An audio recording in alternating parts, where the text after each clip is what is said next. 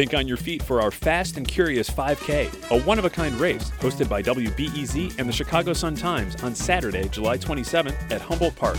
More info and early bird registration at wbez.org/events. I'm Sasha Ann Simons, and this is Reset.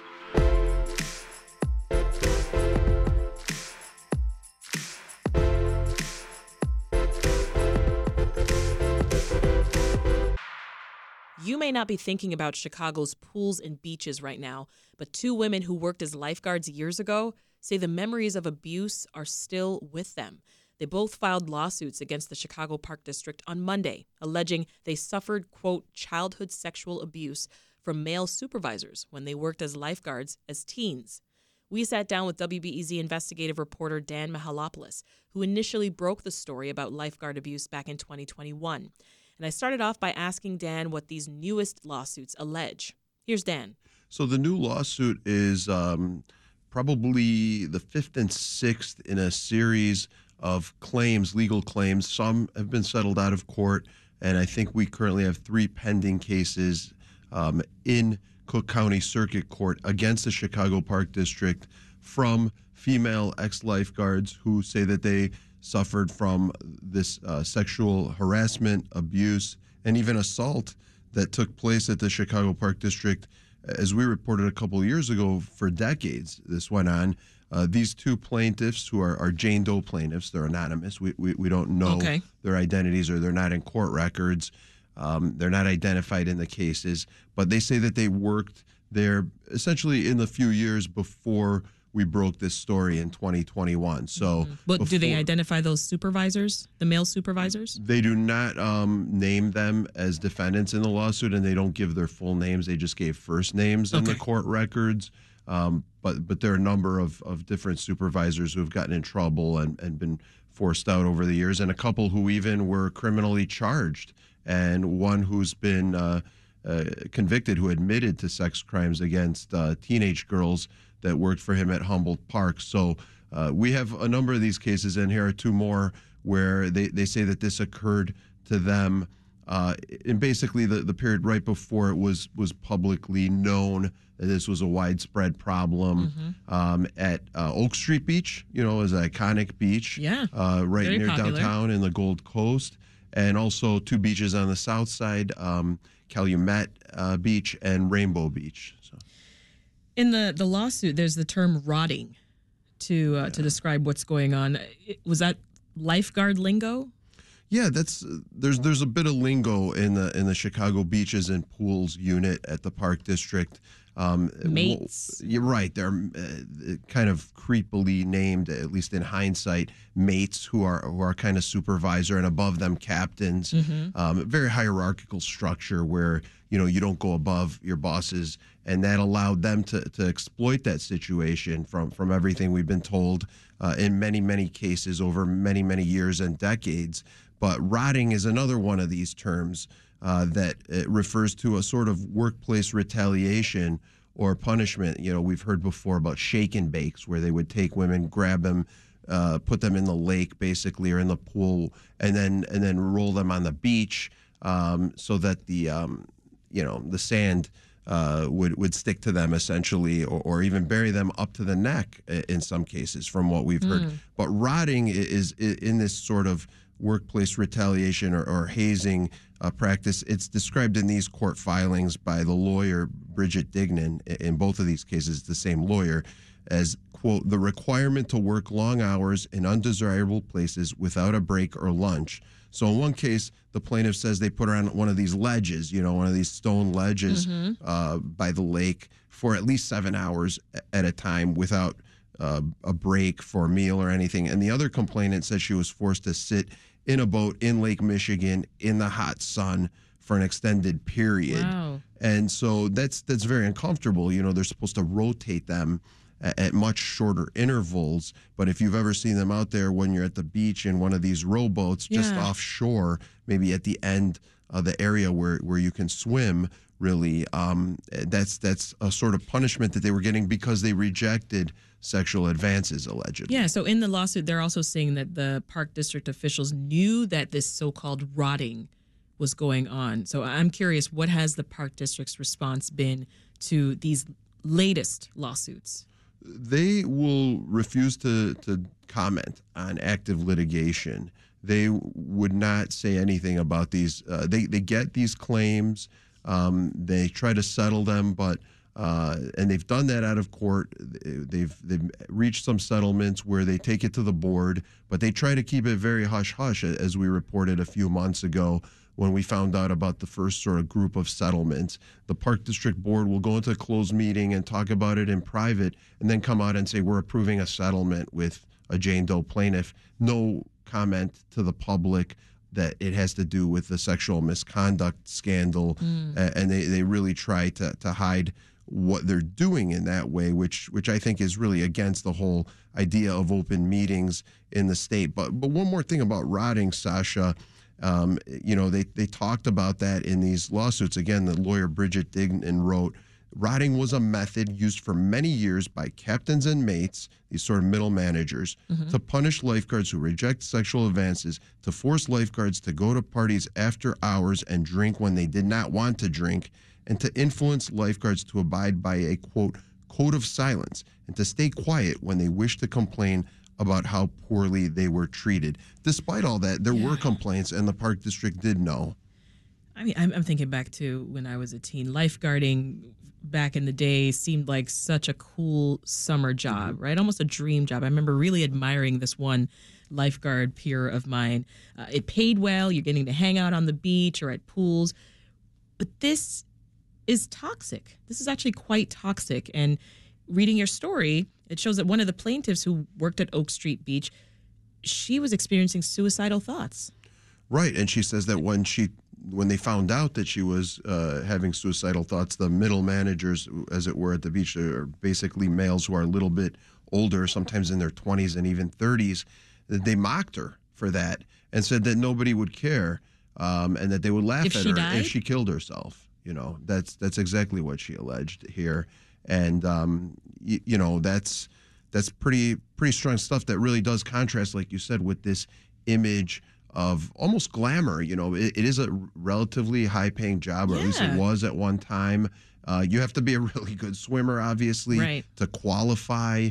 Um, so you had people from water polo teams and from swim teams at mm-hmm. schools across the city who would, uh, and, and, you know, it's it's it's a place that like many like very few places in the country this lakefront you know the the beaches especially. Uh, so we also had similar situations as you know in evanston uh, just further up the lake shore. yeah that's right. So do we have evidence dan that the workplace culture issue that we're discussing at the Park District has changed at all since the allegations that you, you broke in 2021? Yeah, that's a great question. It's one that I, I lose sleep over, and it's one that I don't know uh, really the answer to. I, I, do know that there were a ton of resignations when we brought this to light a couple Absolutely. years ago. The longtime uh, superintendent who who kept it hush hush, even though he had been told about it uh, many months uh, before our stories broke. Um, there was uh, the head of the, the, the, park district board and a bunch of uh, lifeguards and lifeguard supervisors uh, who, who were engaged in this sort of behavior that um, resigned. They promised a bunch of reforms.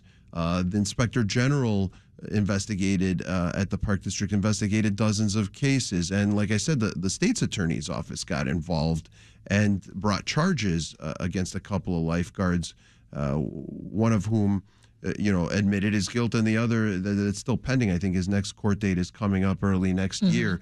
Was that enough? I don't know.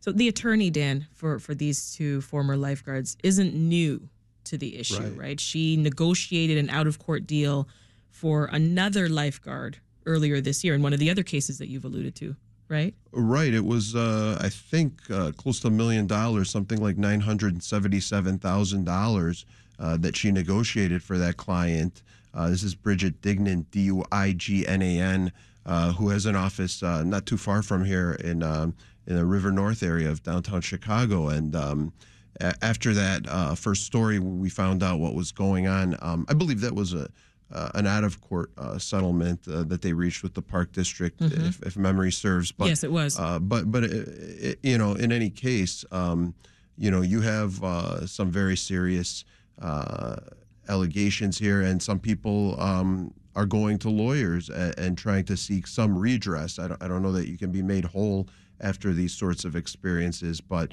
but some people, yeah, are suing, as we've seen with other Me Too scandals across the country in the last. Uh, however many years we've we've seen this come to light in so many different spheres of yeah. our society.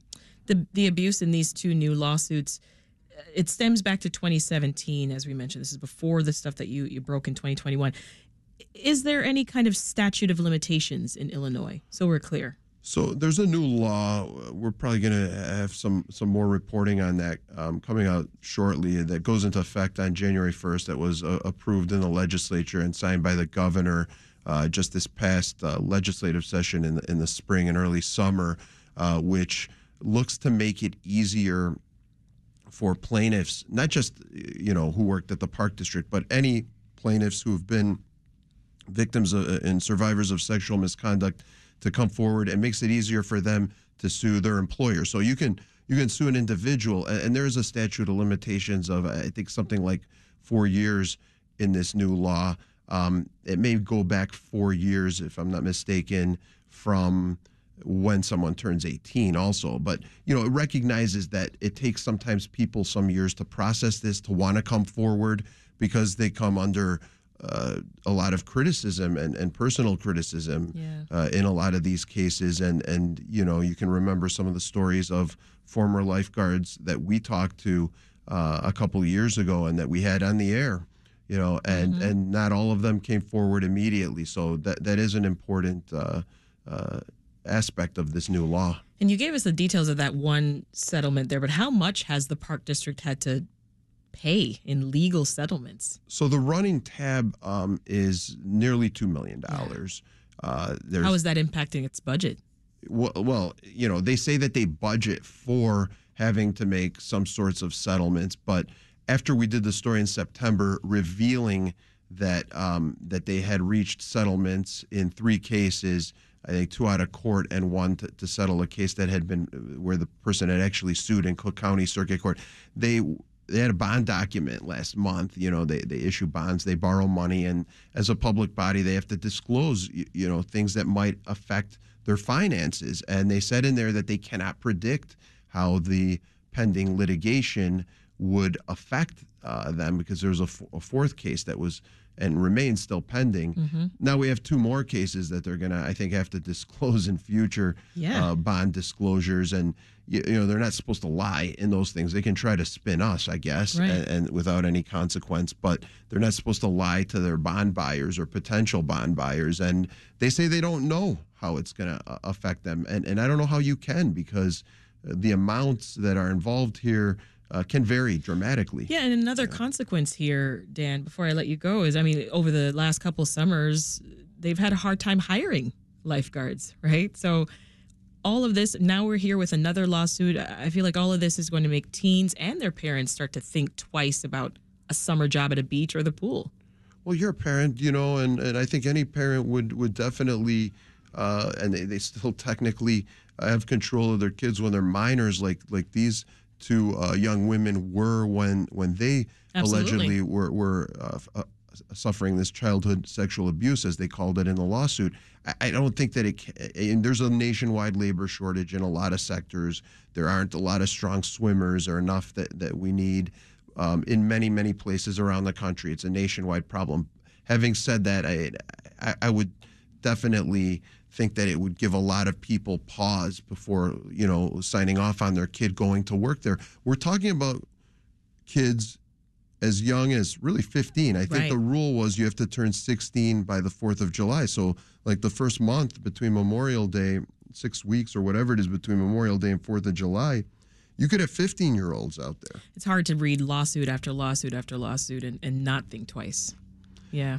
Yeah, I mean, uh, people have told me that literally at, at meetings uh, where we go out there, and, and, and you know, Park District had some hearings in the community to address this matter and to talk about what they were doing, and there were definitely people that that said, you know, no way I would let my kid do that. We'll leave it there for now. That's Dan Mihalopoulos, investigative reporter for WBEZ. Thanks as always for the updates, Dan. No, my pleasure. Thanks for having me. That's it for this episode. It was produced by Dan Tucker and Andrea Guthmann. It was edited by Maha Ahmed, Linnea Dominic, and Brenda Ruiz. Thanks for listening. We'll meet again later today.